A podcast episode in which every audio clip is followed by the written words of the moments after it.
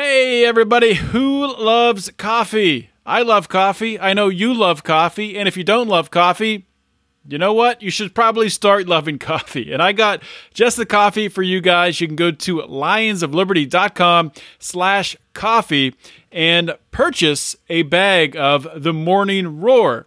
Uh, it's a partnership we have with our friends at Anarcho Coffee. Uh, it's a delicious blend. I drink it every single morning out of my French press because I'm classy like that, and it's the best way to drink coffee. You don't have to drink it out of a French press. You can put it in your little fancy Keurig machine or your coffee maker, however you drink coffee. You can get it that way. Um, you're going to get the coffee, so go to lionsofliberty.com slash coffee. You're going to follow a link that's going to take you over there, which makes sure that we get a little credit for kicking some business that way. We get paid. It's fantastic. So make sure you're buying it through this link. And I also want to remind you that there is a, uh, a code. If you join the Lions of Liberty Pride at the $10 or higher level, we have a coffee code that is going to get you 15% off every time you buy the Morning Roar. So check it out, lionsofliberty.com slash coffee.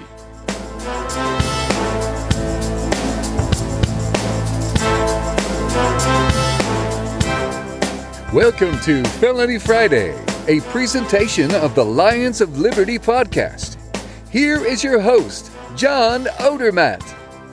Felons, friends, and freedom lovers, welcome back to another edition of Felony Friday, a weekly show right here on the Lions of Liberty podcast. And every single week on Felony Friday, we are taking a look at our broken criminal justice system. This week, got an awesome show. Have a guest that is going to talk about his personal experience going through the system, what he learned, how he changed himself, and how he has found success after prison. A couple notes before we get started and I introduce my guest. Just want to remind you guys that Felony Friday is one of three shows on Lions of Liberty. We start every week with our longest running program our, on uh, Monday. It's our flagship program hosted by Marc Clair, where Marc primarily will interview leaders in the Liberty movement. On Wednesday, we have Electric Liberty Land, your weekly shot of culture, comedy, and liberty, hosted by Brian McWilliams. Always keeping it fun, keeping you on your toes. Uh, you can get all three of these podcasts, of course, by subscribing anywhere you get podcasts and get every all three of these shows delivered to your smartphone every Monday, Wednesday, and Friday. Also, if you like what we're doing, if you're a longtime listener, please consider joining the Lions of Liberty Pride for as little as $5 a month. You get access to all of our bonus content, and we have a lot of different bonus content we roll out every single week. Uh, some of it is ridiculous. It's funny. It's uh, it's a lot different, and you get to know us, the the hosts here behind behind of Liberty. You get to know us a lot better by uh, by joining the uh, the Pride. So please think about that. Go to Patreon.com slash Lions of Liberty to check that out. Oh, just one more note before we get into today's show. This is episode 197 of Felony Friday. That means the show notes page can be found at lionsofliberty.com slash ff197. Let's get rolling into the show. My guest today on Felony Friday is Drako Sullivan. Uh, Drako grew up under difficult circumstances with his mother addicted to crack uh, since he was eight years old. And because of that, Drako took a role in helping to raise his siblings. He started selling drugs at the age of 13 and was first arrested for selling drugs at, uh, at 17. After his third conviction, he landed in federal prison for a 262 month sentence. Uh, while he was incarcerated, uh, he wrote and published a book titled At All Costs, and he also uh, learned various trades uh, boiler maintenance, HVAC, and electrical. And Drako was released this past April uh, of this year.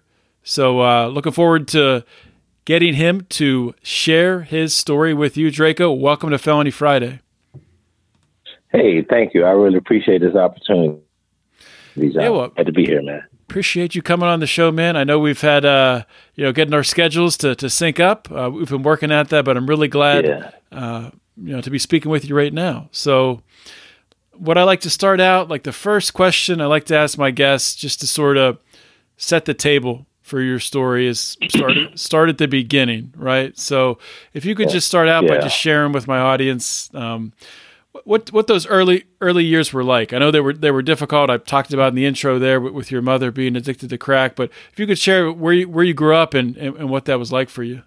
Well, I grew up in um I was born in Greenville, South Carolina, and I grew up on the west end of Greenville.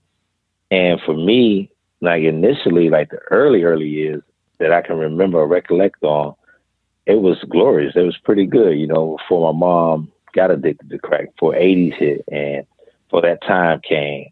But after that, you know, it was like many other stories we hear, you know, or many other stories we know of in America that we might turn a, a blind eye to.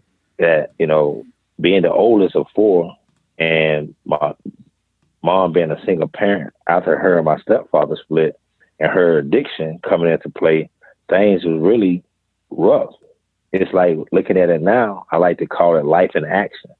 Because when life is in action, you're gonna do one or two things. you're gonna fall out the script or you're gonna play your role and do what you gotta do to make things happen. Mm-hmm. So that's what I did. I found myself in strenuous situations that caused me to react and do what I had to do because it's either that or you know fall up out the script. Like I have a friend, she always say sink or swim, and I chose to swim and not sink. Unfortunately, the choices I made led me to undesirable consequences. But growing up, man, it's rough. Like any ghetto or any neighborhood that's infested with prostitution, drugs, and violence, then you're gonna have certain products. If a neighborhood or a mm-hmm. project is infested with certain things, it's going to produce a certain product. You know, not saying that everybody in that neighborhood, because I have friends that went on to play in the NBA. I have friends that went on to have successful lives that work in the NFL. I have friends and people I know that went up, you know, military. They done good things. So not everything come out of that neighborhood is bad. West Greenville produced a lot of great individuals, but unfortunately, you have have another side of the road that I chose to walk on because I seen it being an easy fix to what I had going on.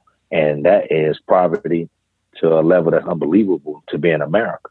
I'm talking mm-hmm. about, you know, not knowing if I'm going to eat tonight or what I'm going to eat tonight or, you know, having no running water, having no lights and staying with relatives because we wasn't able to keep up rent. So when you become a teenager or you become old enough to understand that I'm not going to accept this.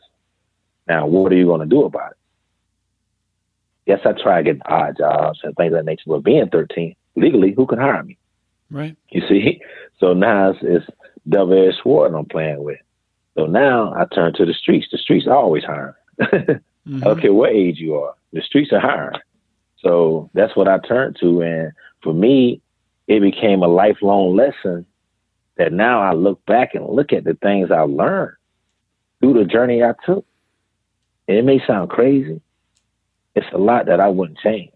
You know, I would want better. I would want it to be different, but I'm afraid if those circumstances and things change, looking in the mirror now, will I be proud to say who I am today? You understand? Yeah. See, there's some things that I look at now and say, hey, there's some sacrifices that was made. If you look at, you know, if you I don't know how religious you are, or you know, if you look at a biblical standpoint, mm-hmm. if you look in the stories in the Bible, the sacrifices that was made, and after those sacrifices were made, you see the fruit of the things that was benefit from it, all the way up until the death of Christ. You see, mm-hmm. so even even Joel and, and every major prophet in the Bible made great sacrifices, or was willing to make sacrifices. So I look at it as my lessons and things that I went through in life, it was hardship and it was very hurtful, but it was a sacrifice that needed to be made in order for me to become the person I am today. So I'm a, I'm in acceptance of that, and I don't have any regrets as a as opposed or you know towards my mom or nobody. I think that's really admirable to to say that, and you know that is that is a theme that I do hear um, on this show and I think that's really sort of sort of almost the way you have to be because you can't be looking back thinking, oh, I wish I could change the past. What if I did this differently? What if I did this differently? The past is the past and it happened. And yeah. like you just you know said very eloquently there. I mean, the, the, past, the mistakes you made in the past, the sacrifices you made, would made you who you are today. You wouldn't be the same person. We wouldn't. We probably wouldn't be talking right now. You wouldn't be sharing your story right now with thousands of people. Um, exactly. If you if you hadn't made um, made those mistakes, made those decisions. Mm-hmm. Um, I, I do want to ask you. So at 13 years old, you, you started selling drugs, and you talked about you know you were put in a situation where you had to do something. Did you see did you see older people in your community that were selling drugs that were, that were doing fairly well? I mean, yeah, we, we have stories or we know of guys that, you know, we call, I guess, street success because we don't know at an early stage, you don't know the backside of that coin. All you see is the shiny things. You see the money. You see the cars. You see the the what we think to be ease, like the you know everything is coming to that person with ease. When you see a guy that's in the neighborhood and the, what's parked in his driveway is worth more than what he's living in, you know that's backwards. But mm-hmm. it's intriguing. It's inviting. So and you want these things. And you, all you have to do is stand out here on this corner and pass this on to somebody that wants it and be willing to take the risk to do that. Hey, to a kid that's hungry. See, my purpose was to feed my family.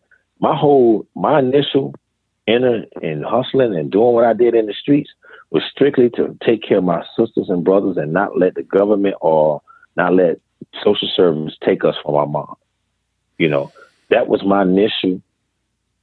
Um, that's my that's that's my initiative in the beginning, and even up until I got older and busted, I was still taking care of the most of my family any way I could. If somebody needed money for rent, I was there. If somebody needed money for food, I was there, or for any bills or anything.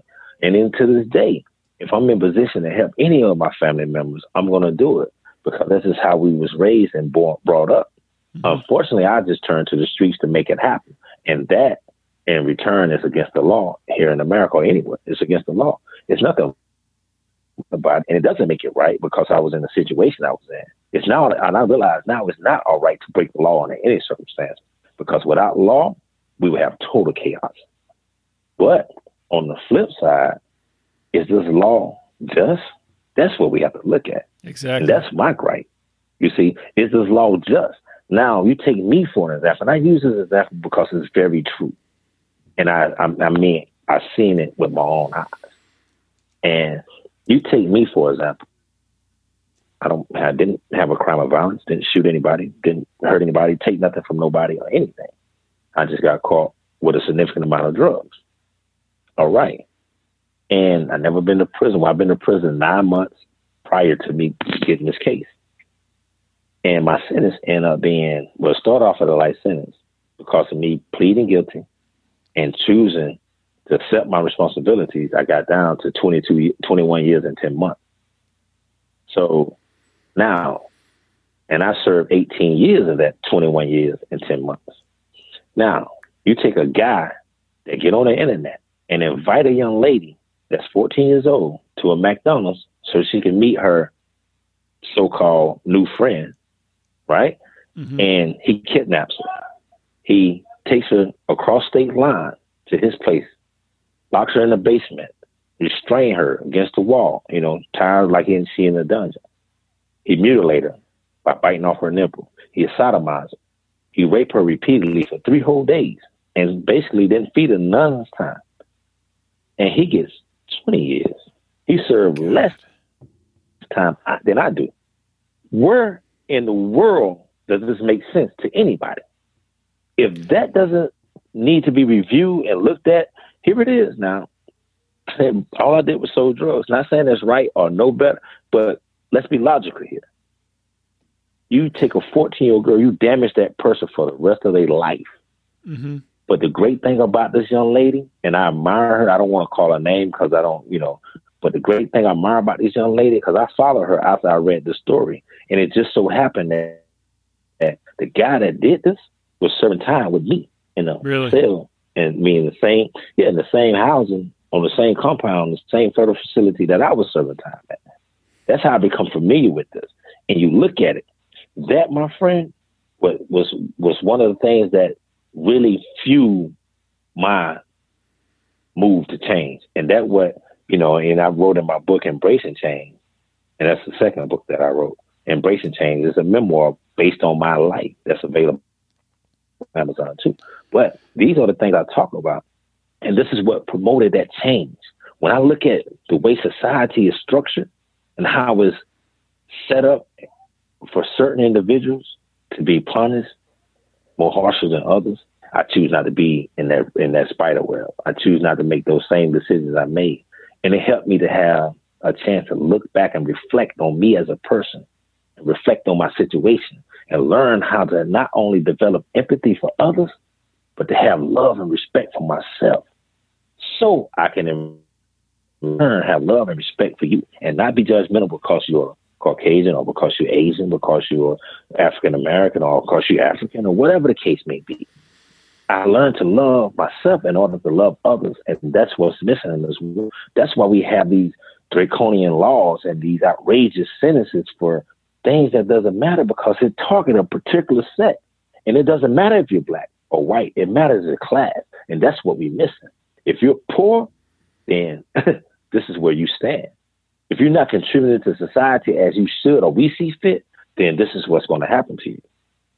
And we don't realize it because we're so stuck on or transfixed on it being a black or white thing. Not saying it's not that. I'm not saying it's not part of the issue, mm-hmm. but it's more or less of what class you fall under. And that's what we're missing. That is what's missing.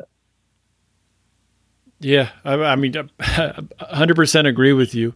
And just to go back to, to what you were talking about earlier, just to hit on it again, because I think you made it, I mean, an outstanding comparison. Obviously, a tragic situation you're talking about with that young girl being mutilated and, and abused and raped, comparing that to somebody like yourself who's doing the same amount of time for a nonviolent crime. Um, basically you're just providing a product to a consumer, right? You're not you're not making yes. them you're not making them do drugs. You're not you know you're not harming them in any you're not like you're not harming them in any way. Maybe doing the drugs and still be harming themselves, but somebody could go to the bar yeah. and get blacked out drunk and get in a car and go kill somebody, and uh, you know they're not arresting. Uh, Nothing happened to the bartender. Right, right.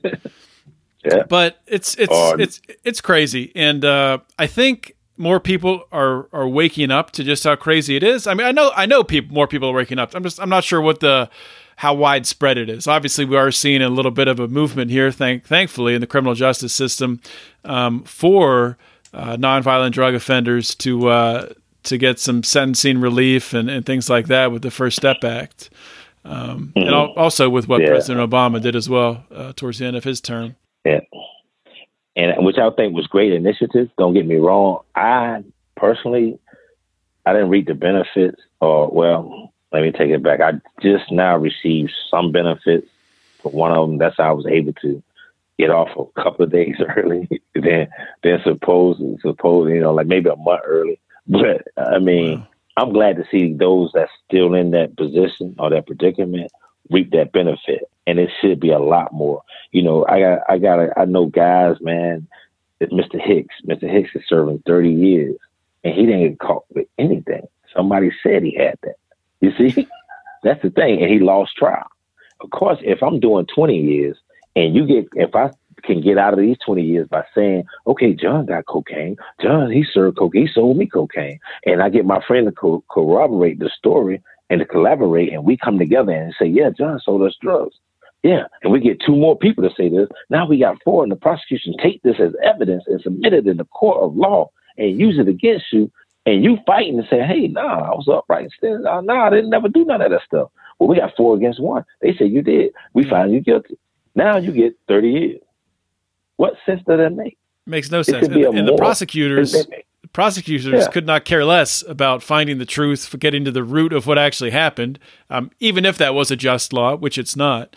Um, but but yeah, mm-hmm. all, all they want is the conviction. Uh, they, they, just conviction because for them, conviction means more recognition. More recognition means promotion. Promotion means more money. More money for them is feeding their family. Mm-hmm. Right, same as a drug dealer, but on a, a different side of the law. Because all you're trying to do is provide for your family. So you breaking the law by by your, your mis- misuse of your because you're supposed to uphold the law. So by you misusing that the law, to get a conviction, you're breaking the law. Mm-hmm. Now, which which is worse? You know the law. I come into this world not knowing the law because I don't study law. I, I know life and I'm going to survive by any means. So therefore, I'm in the streets doing whatever I have to do. I don't know the law. You know the law. You sworn to keep the law, but yet you use your powers to abuse the law just to get a conviction. You know. Well, I, I have my like opinion on which one's worse, and it's uh, it's not the drug dealer. yeah, you know, but you know that's not. I'm not trying to be judgmental. I'm just stating yeah. facts. Like right now, I'm walking literally. I'm walking on eggshells because of conspiracy laws. You know, mm-hmm. here it is. Now I know I got caught red-handed with my drugs, and therefore, and I didn't cooperate with the government. I didn't give them anybody no assistance, and that's why I got so much time. Now, literally, I could have done two years, three years maybe, had I cooperated with the government. Which is again, now you want me to tell you what somebody else is doing across town for a lighter sentence? That means you could have gave me a lighter sentence from the beginning. Right. You know, so I mean, I don't understand that part. You know, but that's that's how it's working. That's how the system is set up. So you know, that's neither here or there. But the fact remains is that now I'm walking on eggshells. I'm very particular who about who I talk to, what I talk about, because I'm not trying to associate myself with that lifestyle or somebody take the opportunity to throw me back in the pond because they figure I'm a big fish and they can get me back caught up by saying that, yo, yeah, he did. It's family members I don't even talk to. You see? That's it's crazy. people in the streets that I don't even talk. It, it, but this is how I got to conduct myself. And well, if I want to stay a free citizen, because of the snap of a finger by me being on probation or supervised release for ten years. Now, get that. I served almost twenty years in prison. Now I got to serve ten years in supervised release. You see, mm-hmm. another ten years on supervised release. Me, I got to be supervised for the next ten years. And if I mess up this, I can get an additional ten years for one drug charge that I did 20 years ago. And how they get this me in this position, they use charges that I had served time or got probation for prior to that. So the system is really screwed up if you take a closer look at it. And if you look at the dynamics of it, you see who it affects mostly. That's when you really got to question the justice or the injustice, for that matter, of the system. You know, Absolutely. and that's why I that's why I tell you I don't mind talking about it. I don't mind sharing my story. I don't mind letting people know I come from a broken home. My daddy was in prison. My daddy spent most of his life in prison. My uncle spent most of his life in prison. My mom been on drugs. My family's on drugs. We know drugs. We sell drugs. This is what we come. From. This is where I come from. I'm not ashamed of that because now you're looking at a, a man that's that can stand in your face and admit his flaws, admit what he did wrong, and apologize for it and accept responsibilities and move on. You standing in a man that want to make a difference and not be a part of the problem, but yet come up with some solutions. And now I'm not saying we should ride and burn down. No, that's that's never a solution. What I'm saying we should educate ourselves, and that's where I started at. Because I was once illiterate. I was once, you know, I, I could write and read just enough to get by, but I wasn't able to talk to you and articulate myself and express how I feel or what I thought about situations until until I started to educate myself. And, so and, you looking at somebody educating yourself. Mm-hmm. did that happen while you were in prison? Yeah, because yes, of course. When I went to prison, I was reading on a maybe eighth grade level.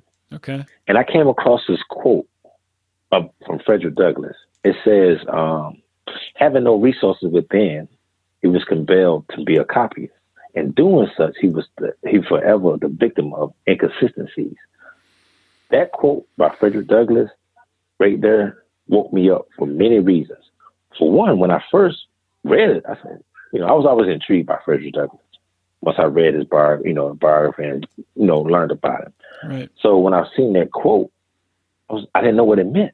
I didn't have a clue what a copyist was. I didn't have a clue what he meant by having resources. I didn't have a clue what inconsistency was. So what I did was dissect that whole quote, word for word, word for word.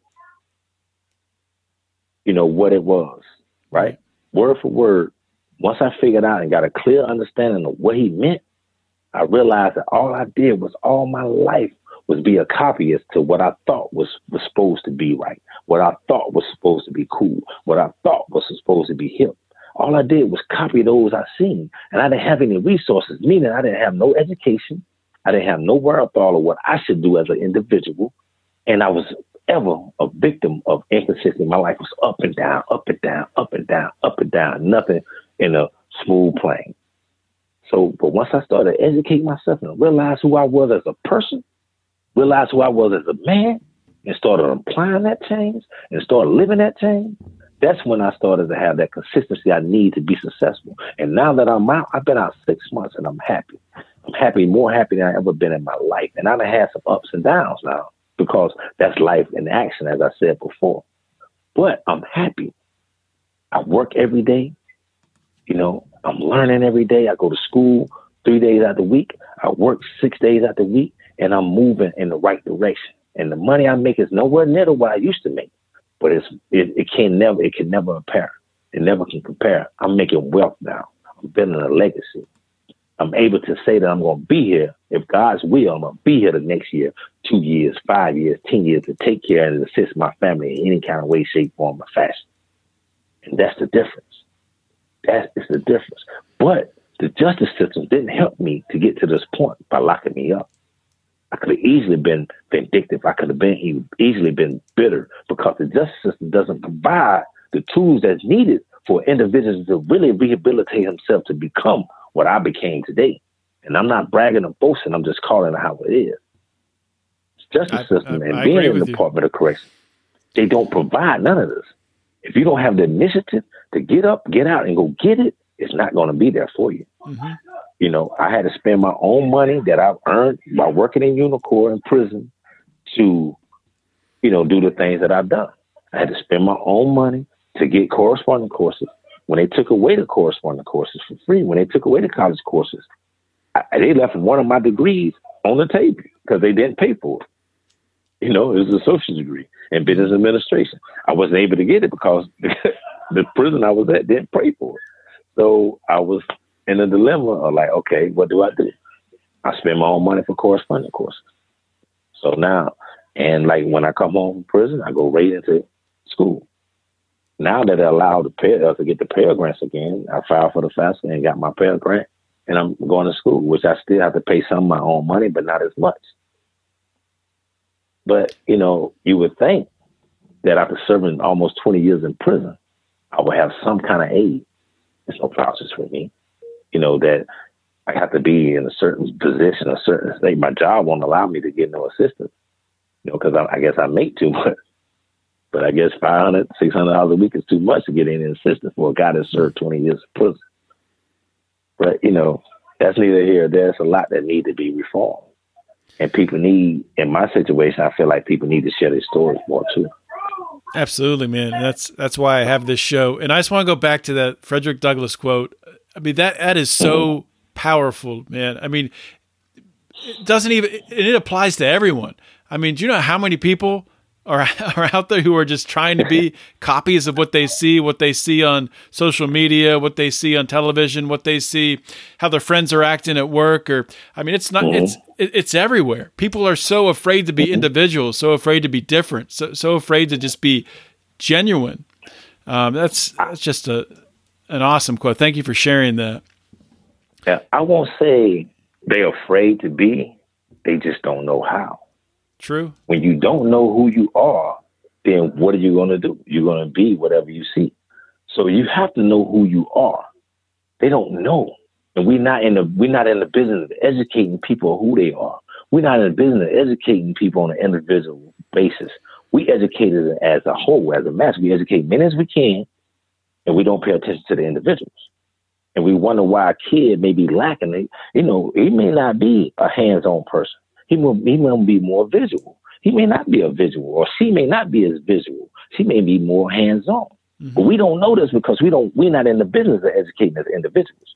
We're in the business of educating in the masses, and that masses should be like we want them to be as society. Society say, okay, this is how you should be. You should go to school for X, Y, Z years. Then after years, you should get a career. Then after that, you should pay your taxes, blah, blah, blah, blah.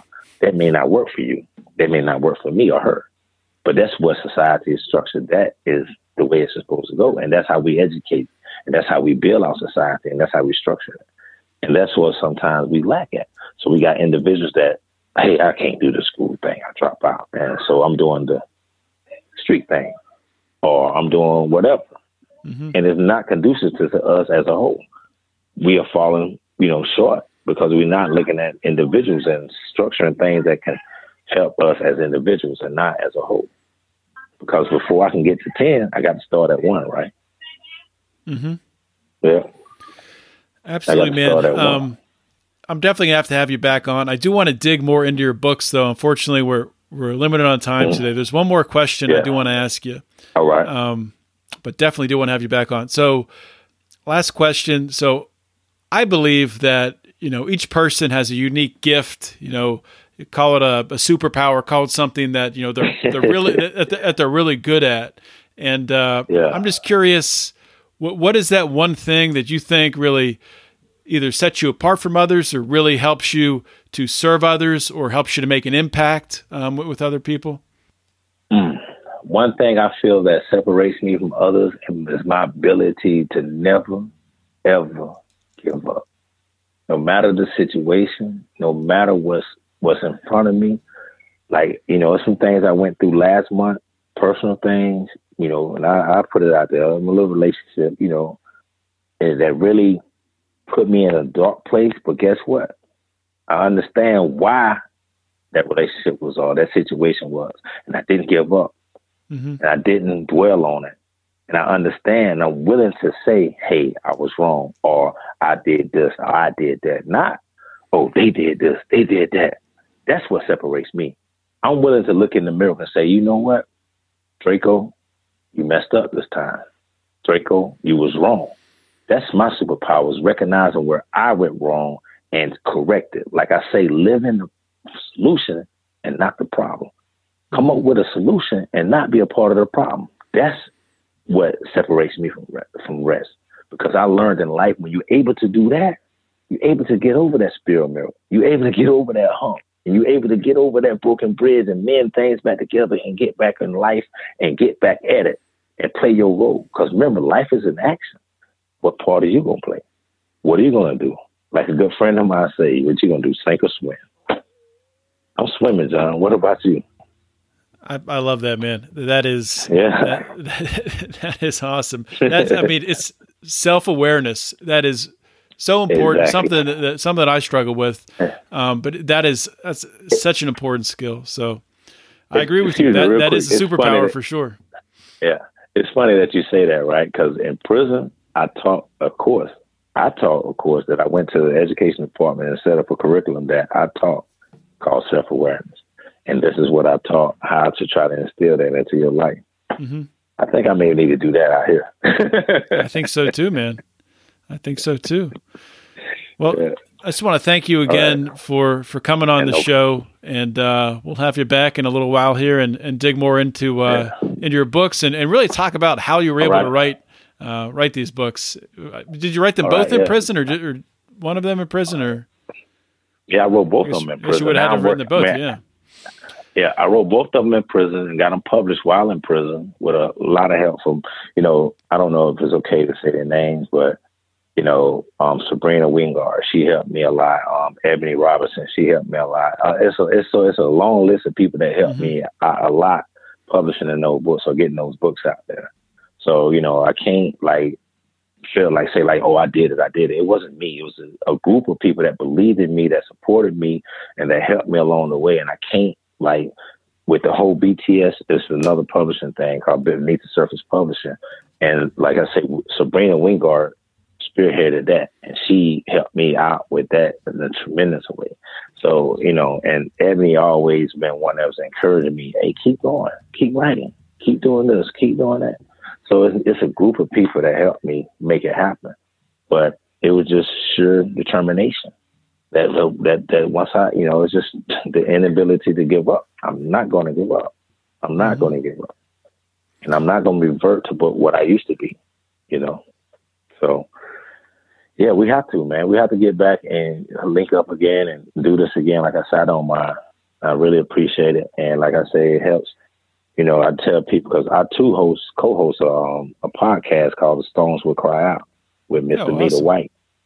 Yeah, and we do the same thing. We give chances for people to, you know, tell these stories, and I reach back to guys I know that's getting out of prison, and you know, it's the same thing. So it's one big family, how I see it, and we have to support each other. That's and awesome. I'm here to support you any way I can. Uh, anything you need, if we got you know big convention and you need me to come there to speak live, I, I do that too. awesome. I'm, I'm, I'm down for the cause, man. And I'm uh, I'm looking at your two books right now on Amazon, so they are available yes, on on Amazon. I'll put links. Yeah, I'll put links on the show mm-hmm. notes page. All right, yeah, appreciate it. Or you know, they can contact me. You know, like me on Facebook at Drako Sullivan, um, and as well as um, Instagram, uh, Twitter, the real Drako seventy seven. So you know, I'm on those social media sites, and they can contact me, and I'll be happy to, to mail you a copy. You know, so if that, awesome. that works that way too. So but right now, I'm just trying to focus and stay above water and keep swimming. I, lo- I love that. Keep swimming. That might be the title yeah. of the podcast. Yeah. That's uh. That's awesome. All right, keep swimming. You got to, and, yeah. and I owe that to a good friend of mine. See, see, that's not mine. She always tell me, Drako, what you gonna do? Sink or swim? Hmm. I said, I'm a swim. B. We call it B. I said, I'm a swim. I'm a swim. that's great. Yeah. All right, man. Well, thank you for coming on the show, and uh, we'll be talking soon. No problem yeah, man, stay in touch. Thank you guys so much for listening to today's episode with Drako Sullivan. Um, just another awesome guy. And I don't know if when you guys were listening to Drako's story today, to listening listening to the wisdom he was dropping, it's just so it's become so apparent to me that there is so much incredible value that we can learn from these stories. I mean, these stories themselves are amazing, they're motivational. Obviously, there is much tragedy involved in spending 20, 21 freaking years or, or 21 year sentence, spending 18 years in prison. There is a lot of, uh, I mean, that's just unacceptable. That's ridiculous. I can't imagine there's more than 5% of the population out there that would be so draconian to think that that is a good thing. But there's still people in prison today serving sentences that long and longer, serving life sentences for the crime of selling marijuana at that. Um, but a, but a nonviolent drug transaction. But just to come to circle back, I do want to talk about you know the story is powerful. Drako is an impressive individual who has been able to use this story and channel that energy into helping to influence and inspire others.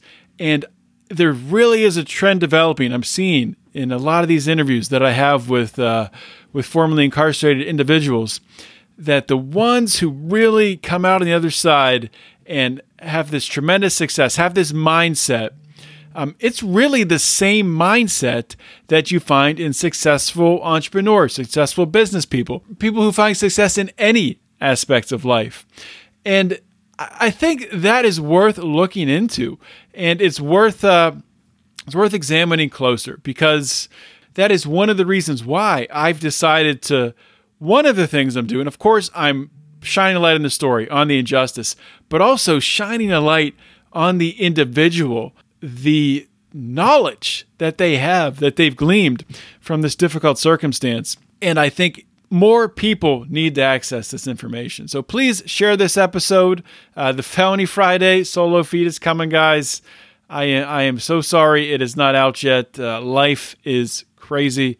Uh, I'm, I'm, working at it. And when it comes out, you guys will know it. Um, that's all I say today. I will leave it at that. Just really excited that I was able to have Drako on the show. We'll have him back on in a couple weeks or months um, to talk about these two books and to dive more into his mindset. So, hope everybody has a great weekend. This is John Odermatt signing off. Always remember to keep your head up and the fires of liberty burning.